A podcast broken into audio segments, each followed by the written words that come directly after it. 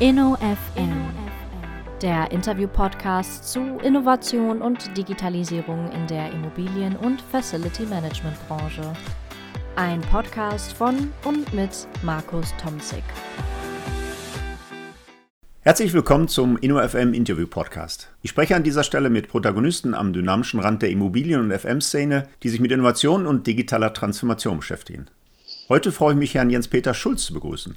Er ist CEO der Dresdner Rie in Dresden. Herzlich willkommen, Jens-Peter, zum InnoFM Podcast. Hallo Markus, grüß dich. Schön hier dabei zu sein.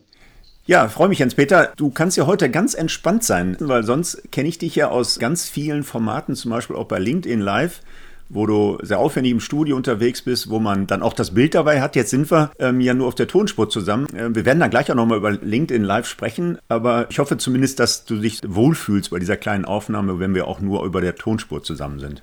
Also der Stressfaktor ist eigentlich gleich null. Ich muss nicht gucken, wie die Frisur oder die Rasur sitzt. Wir sind nicht live. Wir können theoretisch auch noch was schneiden. Also ist einfach Traum. Also ich bin sowas von relaxed bei uns hier im Studio. Also danke. Stell uns vielleicht mal äh, zunächst mal deine Person ein bisschen vor, Jens-Peter. Ich werde dieses Jahr 50. Äh, ich habe auch in den 90er Jahren schon äh, Immobilienstaub gewischt, habe dann einen Ausflug gehabt in den Bereich Medien und bin jetzt wieder seit Jahren äh, in der Immobilienwirtschaft. Ich bin Präsident von Ritec Dach, einer Organisation für PropTech, Contech und Smart Building. Ich bin Rotaria, ich bin Advisory Board äh, in verschiedenen Sachen, unter anderem TEDx, Euros Forum etc. Bin unter anderem auch Angel Investor in Estating, Match Unit und in Ten Downing Data. Ich habe eine Frau und eine Tochter. ja, eine Frau und eine Tochter. Ich habe eine Frau und drei Söhne. Ne?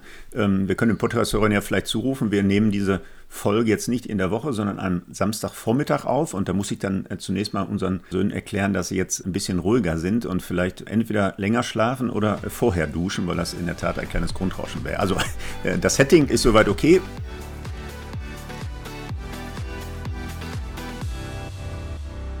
Jetzt Peter, die Dresdner Real Estate ich glaube, da können wir relativ schnell erstmal mit dem Namen aufklären. Ihr habt nichts mit dieser ehemaligen Dresdner Bank zu tun. Es gibt ja auch die Commerzreal, aber ihr seid völlig unabhängig von diesem ehemaligen Bankhaus, was ja dann letztendlich in die Commerzbank übergegangen ist, sondern äh, Dresdner Real ist schlichtweg äh, dem Standort geschuldet. Also die Dresdner Bank ist unser Nachbar.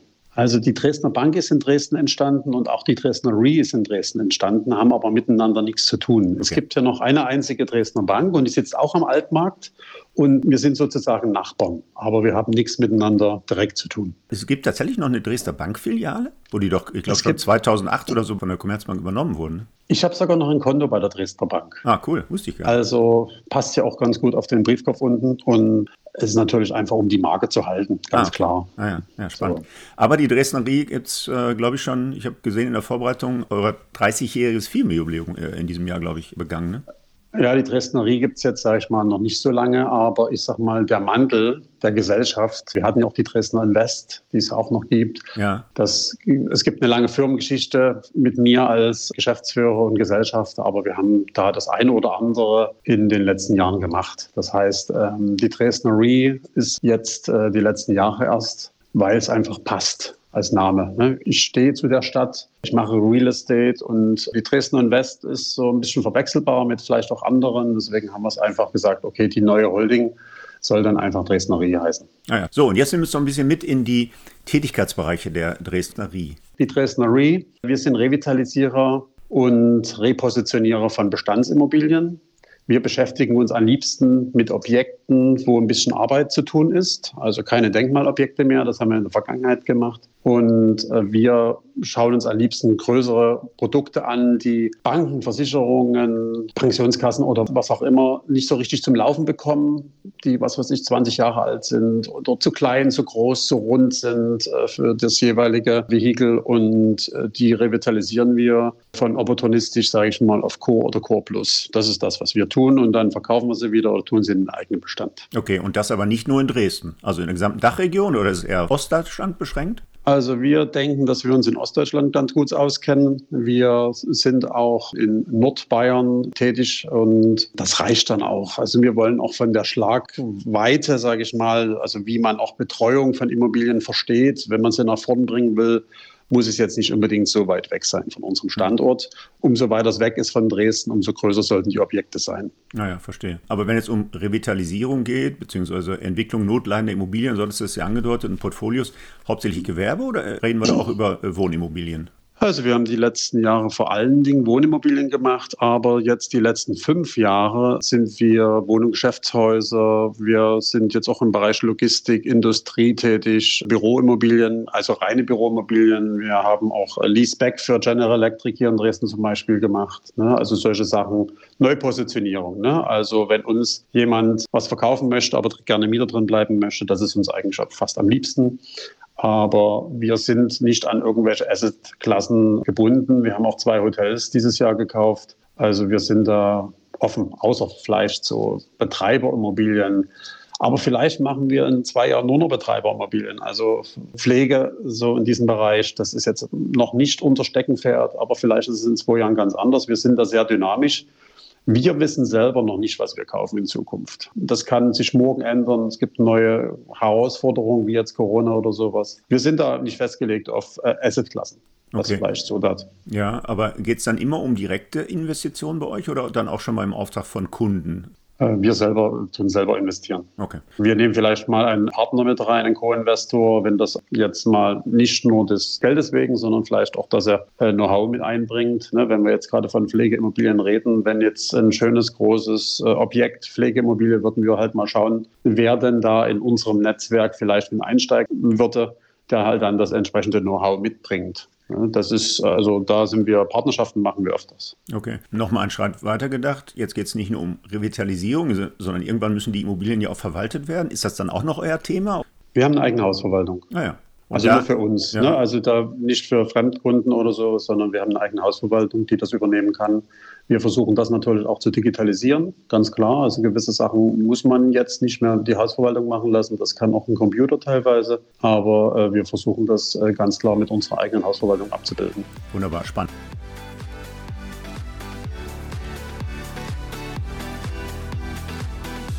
Jetzt hast du schon so ein paar Themen angedeutet, die ich gerne in dieser Podcast-Folge mit dir andiskutieren würde. Jetzt haben wir so ein bisschen die Dresdner Rehe dich kennengelernt. Jetzt kommen genau die Stichworte, ne? Digitalisierung. Wir sollten uns aber sicher auch heute unterhalten über so ein Thema äh, ESG, über Nachhaltigkeitsthemen. Und ich würde gerne ganz spannend äh, auch mit dir mal über so eine Kommunikation in der Immobilienwirtschaft sprechen, weil du bist sehr omnipräsent auf LinkedIn mit deinen Live-Formaten. Aber wir können uns sicher auch gleich nochmal über Clubhouse und solche Themen unterhalten. Vielleicht schauen wir mal ein mit so einem Claim, den ich bei euch ja. auf der Internetseite gelesen habe. Da stand ganz prominent, wir suchen Innovation. Innovation in der Immobilienbranche. Du bist ja auch recht rege in der Suche von, von innovativen Startups, äh, bist, glaube ich, auch in Finanzierung und Mentoring unterwegs mit der äh, Dresdner Real. Erzähl uns mal so ein bisschen, was sind das für Partnerschaften, für Aktivitäten, die du da in der Startup-Szene betreibst? Also in meiner Funktion als Präsident von Retech Dach habe ich ja auch die letzten Jahre bei der Exporeal, war ich ja mit dabei im äh, Advisory Board, sage ich mal, von Build World. Okay, also Wolfgang, Wolfgang Moderegger und Co. Wolfgang Moderegger, ja. ich glaube, das war dein erster, dein genau. erster Gast in deinem mein, Podcast. Mein erster Podcast.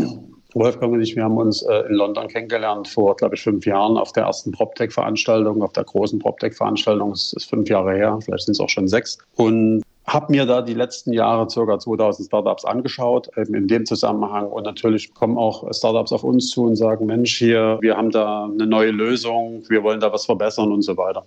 Also ich habe hier, sage ich mal, bei uns hier in Dresden im Altmarkt ein ganz klassisches Büro und dann haben wir noch das Studio und wollen wir auch so ein bisschen Startup-Mentalität leben, wo eben junge Leute jetzt auch ein bisschen freier sind in dem Umgang äh, mit der Arbeit etc. Und ich suche ja vor allen Dingen, der, der, Ankauf ist ja momentan die Herausforderung. Und gerade in diesem Bereich versuchen wir tagtäglich wirklich alles zu digitalisieren. Und nicht nur, weil, es digital, weil die Digitalisierung möglich ist, sondern weil sie vielleicht auch teilweise nötig ist. Das heißt, ich versuche aus den 1000 Exposés, die ich mir jährlich anschaue, vielleicht mal 5000 zu machen. Ne, dass einfach die Zahl höher sein kann. Und wir haben hier ein komplett äh, papierloses Büro Also wir probieren Pipedrive und andere Möglichkeiten, wie wir unseren Dealflow einfach bis zum Ankauf noch verbessern. Und das machen wir tagtäglich und äh, das wird durch Corona natürlich noch exzessiver sein. Mhm. Das ist, geht, glaube ich, der ganze Branche so. Ne? Ja, klar. Ähm, jetzt arbeitest du mit äh, PropTex und ich glaube, du nennst sie dann auch Context, also Construction Text zusammen. Was gab es für einen Grund, dann so ein Retech-Dach zu gründen, also so ein Verband an der Stelle und da nochmal ähm, Aktivitäten reinzustecken? Also ich meine, die PropTex, die, mit denen du zusammenarbeitest, die kommen nicht nur aus Dresden, die kommen nicht nur aus Ostdeutschland, sondern in der gesamten Dachregion, so wie ich das verstehe. Aber jetzt den, den Verband, den Dachverband, in, mit Großbuchstaben geschrieben, Dachverband zu gründen, was war da die Intention?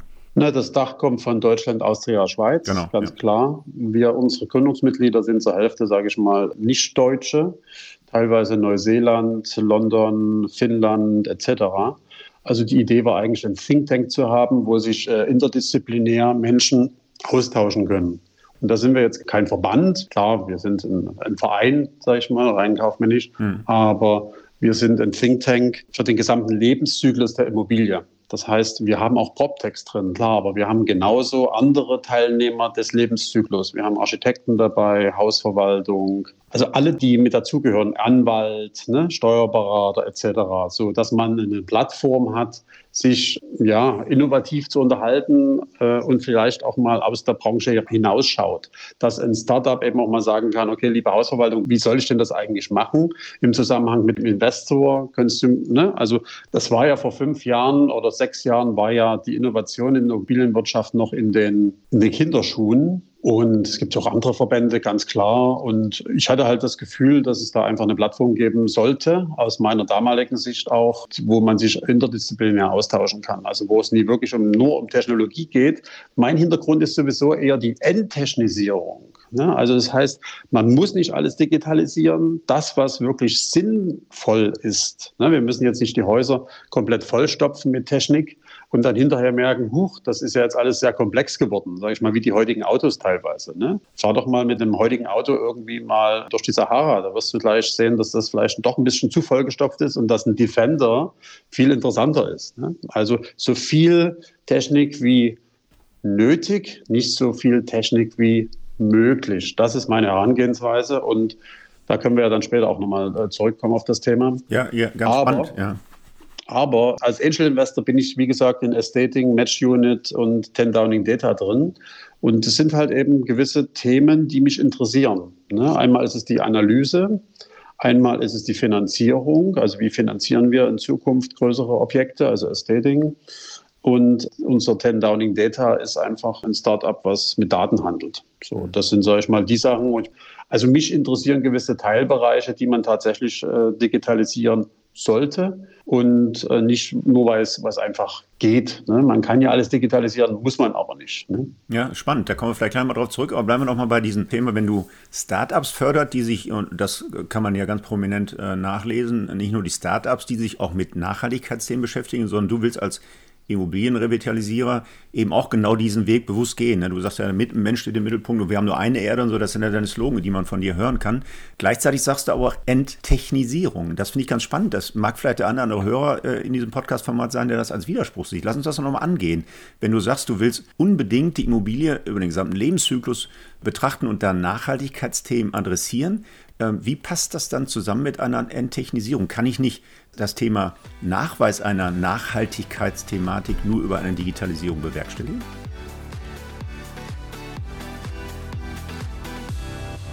Also Digitalisierung kann natürlich helfen.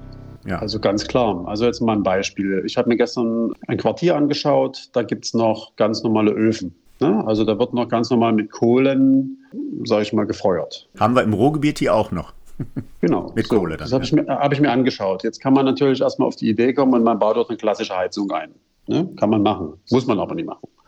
Man kann auch sagen, dass man äh, einfach Infrarot reinbaut. Das heißt, die Sonne wärmt und man lässt die Öfen drin, macht da einen schönen Kamin oder man, man muss die Öfen ja nicht komplett drin lassen. Ne? Vielleicht gibt es da ja auch schönere Varianten heutzutage.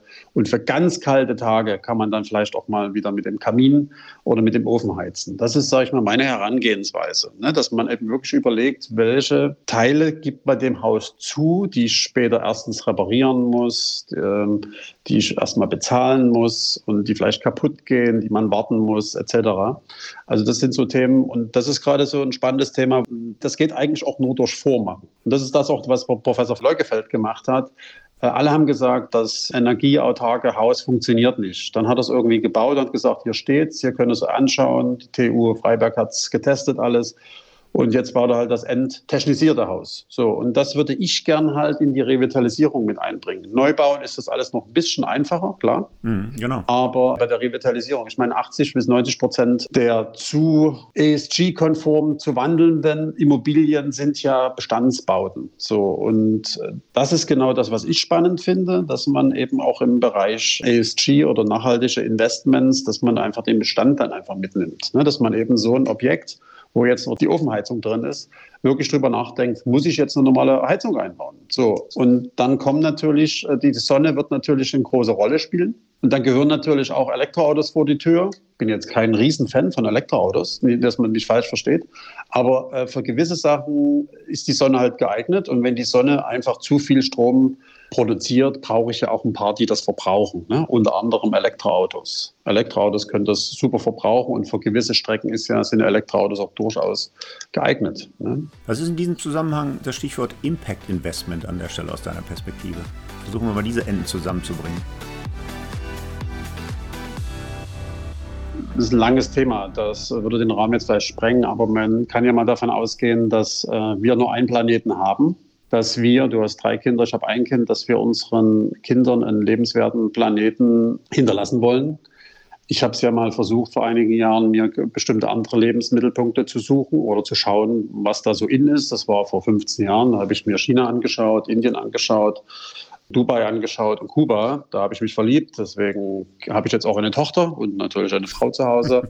Aber ich sag mal, in Dubai will halt im Sommer kein Mensch leben. Ne? Also wenn dort Sommer ist, das ist einfach zu heiß. So, und wenn wir dasselbe hier haben in Deutschland, will hier in Deutschland auch keiner mehr leben. Das heißt, wir müssen meines Erachtens jetzt mal Impact Investment ist einfach das Thema ESG, Environment, Social Governance. Das sind halt diese Themen, die uns da Sorgen machen sollten. Und das würde ich gern, dass die Immobilienwirtschaft das nicht verschläft. Und da kann man auch mal vorangehen. Also ich finde jetzt äh, die Digitalisierung super, keine Frage. Aber das hat jetzt auch jeder, glaube ich, verstanden in der Immobilienwirtschaft, dass man bestimmte Prozesse einfach digitalisieren kann. Ich kann auch sagen, das kann mein Nachfolger machen. Ne? Ich bin jetzt, was weiß ich, schon ein bisschen älter. Digitalisierung interessiert mich nicht mehr, kann mein Nachfolger machen. Aber ich glaube, der Planet hat nicht mehr ganz so viel Zeit und deswegen sollten wir vielleicht auch ein klein wenig dort, wo es interessant ist, umzudenken, äh, das einfach tun. Und äh, ich glaube, dass die Generation Z, also die nachfolgenden Generationen, uns einfach treiben werden, dass wir nachhaltige Investment, Impact Investment, ja, die werden einfach auf die Sparkasse gehen irgendwann oder auf die Commerzbank oder auf whatever, äh, andere Sammelstelle und sagen, okay, ich möchte nachhaltige Investments haben. Ne? Also die Rendite interessiert mich auch, ja, aber ich möchte gern nachhaltiges Investment haben. Dann kann man dann nur sagen als Bank, okay, haben wir oder haben wir nicht. Und äh, wenn die Bank dann auf den Markt schaut, den Immobilienmarkt und sagt, okay, es gibt keine nachhaltigen Investments im, im Immobilienbereich, dann werden halt äh, Windkraftanlagen gekauft oder andere Sachen. Das muss ja, muss ja nicht sein. Aber für die ist das grundsätzlich erstmal ein Widerspruch, Nachhaltigkeit und wirtschaftliche Investments oder Rendite äh, zu erzielen? Überhaupt nicht. Ich denke, dass man langfristig mit der CO2-Steuer etc. einfach merken wird in zehn Jahren, dass es da noch so einen alten Stinker gibt, so einen Diesel, sage ich mal, und dann gibt es einen Benziner und dann gibt es halt so ein Elektro. Ne? Also wenn man das jetzt mal übersetzt äh, in die Automobilindustrie, so und ich glaube, die haben das schon alle verstanden. Ne? Also wenn, wenn so Familien, sage ich mal, dann irgendwann sagen, okay, wir sind jetzt die 16. Generation und wir wollen auch noch die 30. erleben. Äh, ich glaube, die haben das schon komplett verstanden, was Nachhaltigkeit bedeutet. Und äh, ich glaube, da wird sich auch keiner wehren irgendwie. Das ist einfach nur, muss man halt öfter mal drüber reden und vielleicht auch sagen, okay, Du kannst in Zukunft eigentlich nur noch äh, gutes Geld verdienen langfristig, wenn du auch aufpasst, wie nachhaltig deine Immobilie ist. Ansonsten geht halt äh, CO2 durch die Decke irgendwann die Preise und dann stehst du halt dumm da. Also meine Herangehensweise ist ja, wir bauen schon den Standard von 2050. Wir versuchen einfach vorne die Speerspitze mit zu sein und kann man sich dann vielleicht in zwei Jahren dann anschauen, was wir gebaut haben mhm. äh, in der Nähe von Leipzig. Ne? Dann ist es halt, dann steht es halt da, kann man sich anschauen, kann man immer noch entscheiden und sagen, okay, nee, ist mir erstmal zu teuer. Aber ich sage mal, das Mindset der nachfolgenden Generationen ist ja auch ein ganz anderer. Ne? Das heißt, die brauchen dann halt eben auch nicht mehr das Auto, das eigene Auto, haben ein Auto vor der Tür stehen, Elektroauto, was vielleicht in der Miete enthalten ist und können halt mal einen Einkauf machen und wenn sie irgendwann Urlaub fahren, kann sie sich auch mal ein Auto mieten oder wie auch immer. Ne? Also das ist ja Generation Rent, Generation Z wird uns da einfach treiben und sie wird ja, die Generation Z wird ja eine der reichsten oder die reichste Generation, die es hier gegeben hat, sein, weil die Babyboomer irgendwann das vererben werden. Und da kann man sich jetzt entscheiden, ob man dagegen ankämpft oder nicht. Das sind halt Themen, die mich jetzt so noch, noch stärker wie die Digitalisierung interessieren. Und natürlich kann die Digitalisierung auch einen Teil davon äh, ich war diese Woche bei jemandem, der Sensoren herstellt, kleine Sensoren. Es ist ganz toll, wenn man diese Digitalisierung auch ein klein wenig äh, minimalistisch angeht, dass man da nie riesengroße Projekte draus macht, sondern dass man einfach sagt, okay, wenn auf der einen Seite die Sonne scheint und der Sensor sagt mir, Mensch, hier kommt eigentlich die Sonne, hier ist warm, da muss die Heizung aus sein und auf der anderen Seite im Schatten, da ist es eher kühl, da muss man die Heizung hochfahren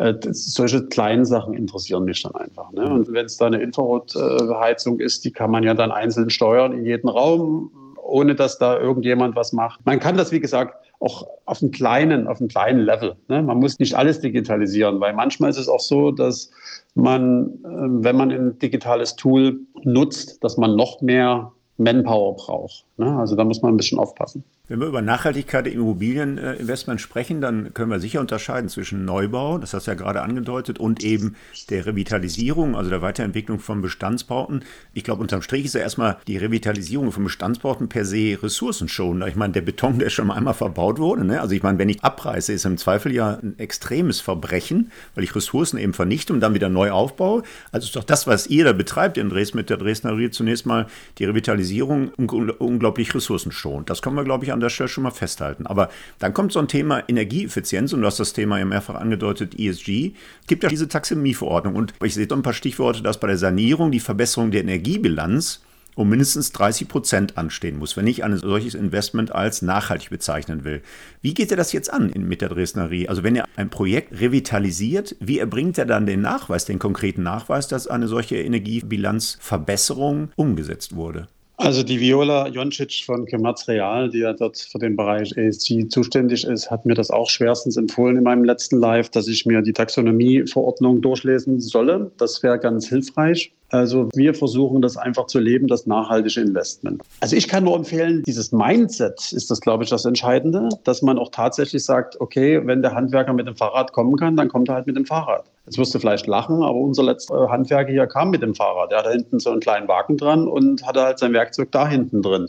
Das funktioniert natürlich nicht überall bei großen Baustellen oder sowas, aber das sind halt die kleinen Dinge. Und also wir können es nur vorleben und wir leben es auch hier in der Firma. Vision, Mission etc., das erarbeiten wir gerade gerade nochmal verstärkt. Ich glaube, wir müssen da auch nicht immer warten, dass der Staat uns irgendwas vorgibt. Das ist unser eigenes Interesse, dass wir nachhaltig leben. Und ich bin da bestimmt auch kein Vorbild in, in dem Bereich. Ich esse immer noch Fleisch ne? und gern.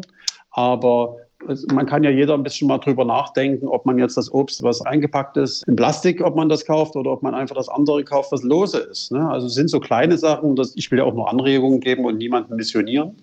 Und es gibt auch irgendwann einen abnehmenden Grenznutzen, wo man dann einfach mal sagt, ein komplettes autarkes Gebäude ist ja auch nie richtig sinnvoll. Also wir versuchen schon auf, auf 70, 80 Prozent irgendwie zu kommen, aber irgendwann macht es auch keinen Sinn mehr. Ne? Also wie gesagt, mit dem Skalpell. Also, und was du schon vor uns gesagt hast, äh, wir versuchen natürlich auch immer äh, Projekte, die wir kaufen, erstmal so zu lassen, wie sie sind.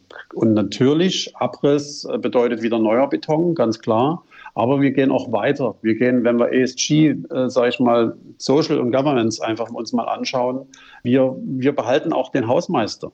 Der Hausmeister hat, sage ich mal, gefühlt 20 Jahre Erfahrung, wenn wir dann so reinkommen. Der weiß alles, der weiß, wo jede Schraube ist. Umso komplexer die Objekte werden. Ne? Also wenn wir jetzt, sage ich mal, vollgestopfte Objekte kaufen, die digitalisiert sind ohne Ende, vielleicht ein bisschen zu viel, freuen wir uns ja schon in, in 10, 15 Jahren, wenn wir die Objekte dann übernehmen, dass wir ja eigentlich einen Computer übernehmen und nicht mehr irgendwie ein Haus. Ne? Und das, da muss man halt eben auch ein bisschen aufpassen. Also wir übernehmen, wenn wir gerade das ASG mal die letzten zwei Buchstaben uns anschauen, Social Governments, wir übernehmen die Hausmeister, weil erstens er die höhere Erfahrung hat Ne, der kennt das Objekt. Und dadurch kannst du natürlich ein Objekt ganz anders betreiben. Und ich sag mal, wenn du irgendwie 10, 20, 50.000 Quadratmeter innerstädtisches Objekt kaufst, bis du das mal so richtig verstanden hast, brauchst du einfach ein Jahr.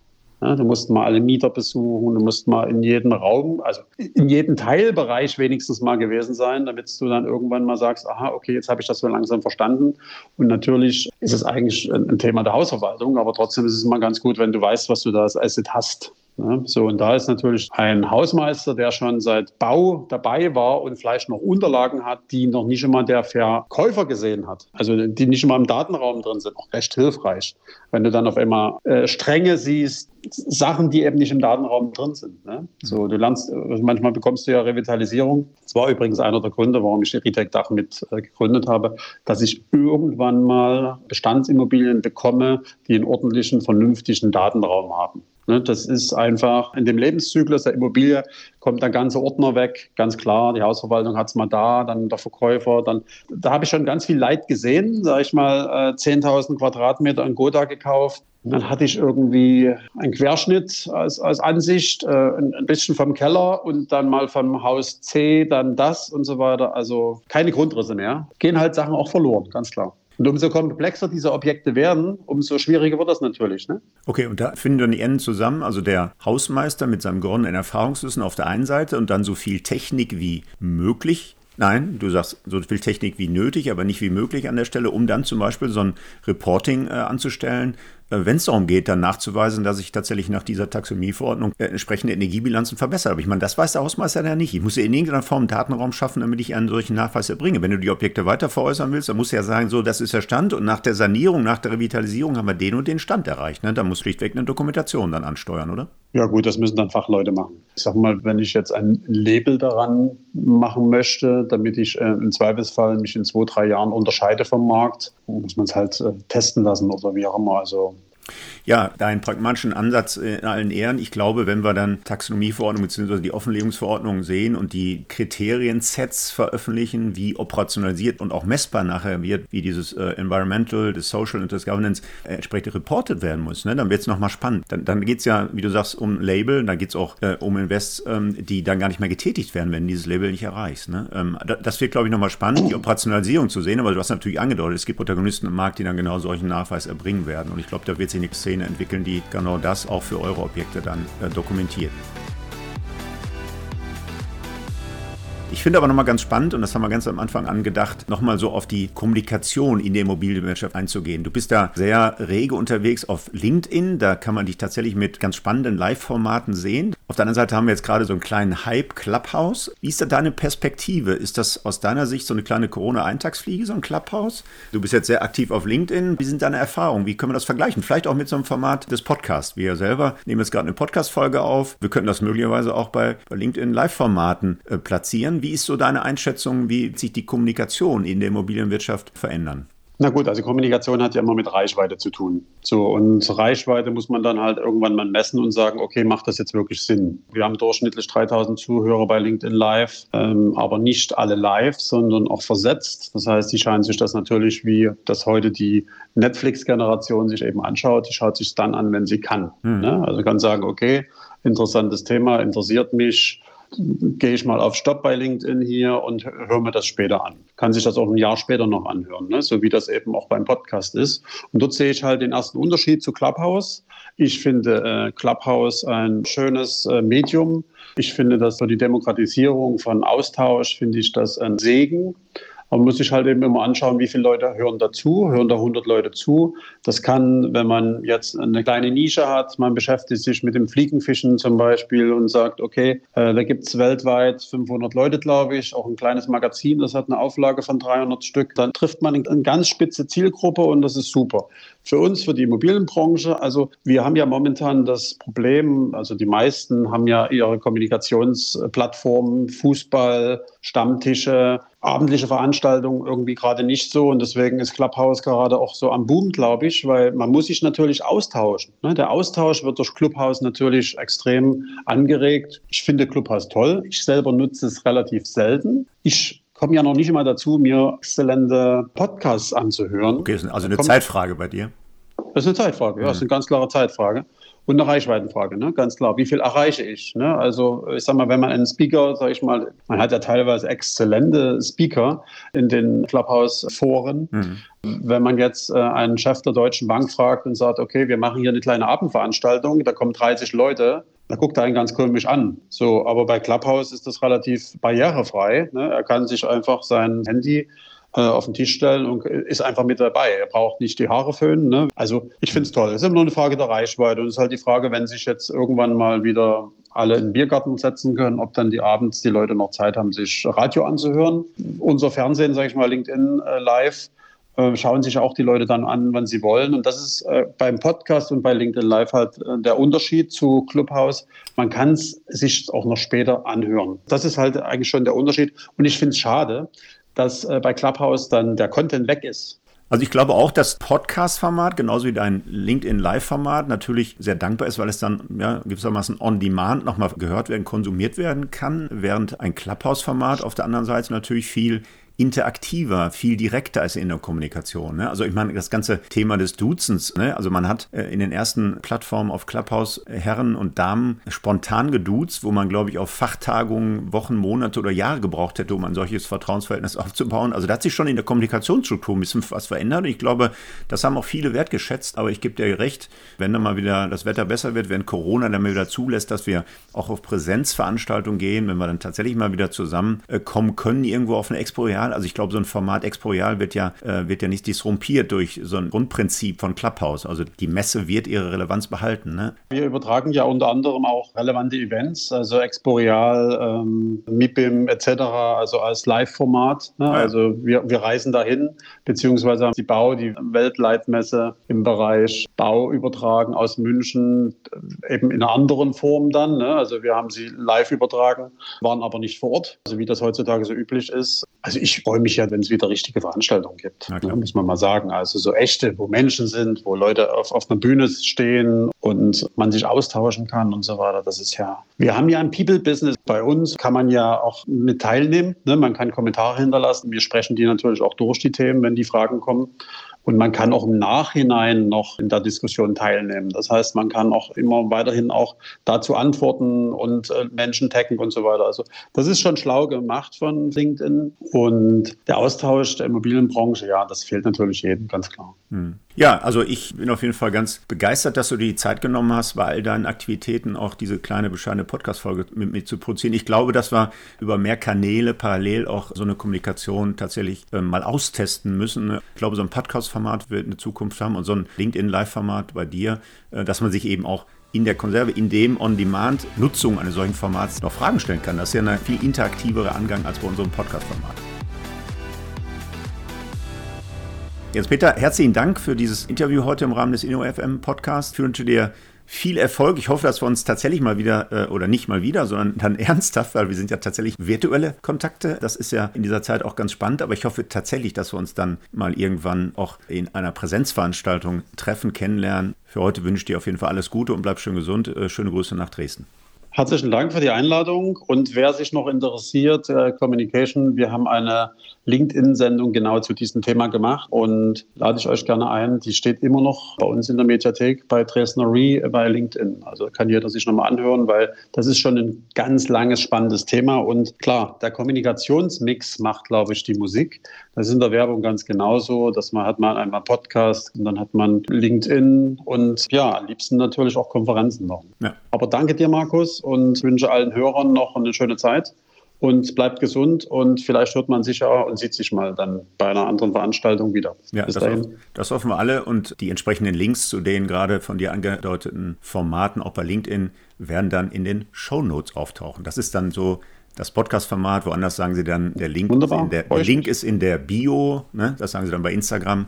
Wir können sagen, die entsprechenden Links zu den spannenden Formaten von dir, lieber Jens Peter, befinden sich in den Show Notes. Also, herzlichen Dank nochmal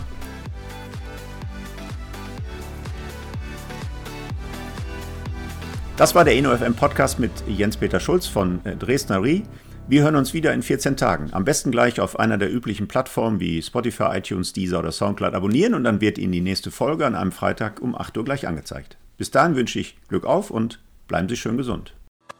InnoFM Das war der InnoFM Interview Podcast von und mit Markus Tomzig. Alle zwei Wochen freitags, überall dort, wo es Podcasts zu hören gibt.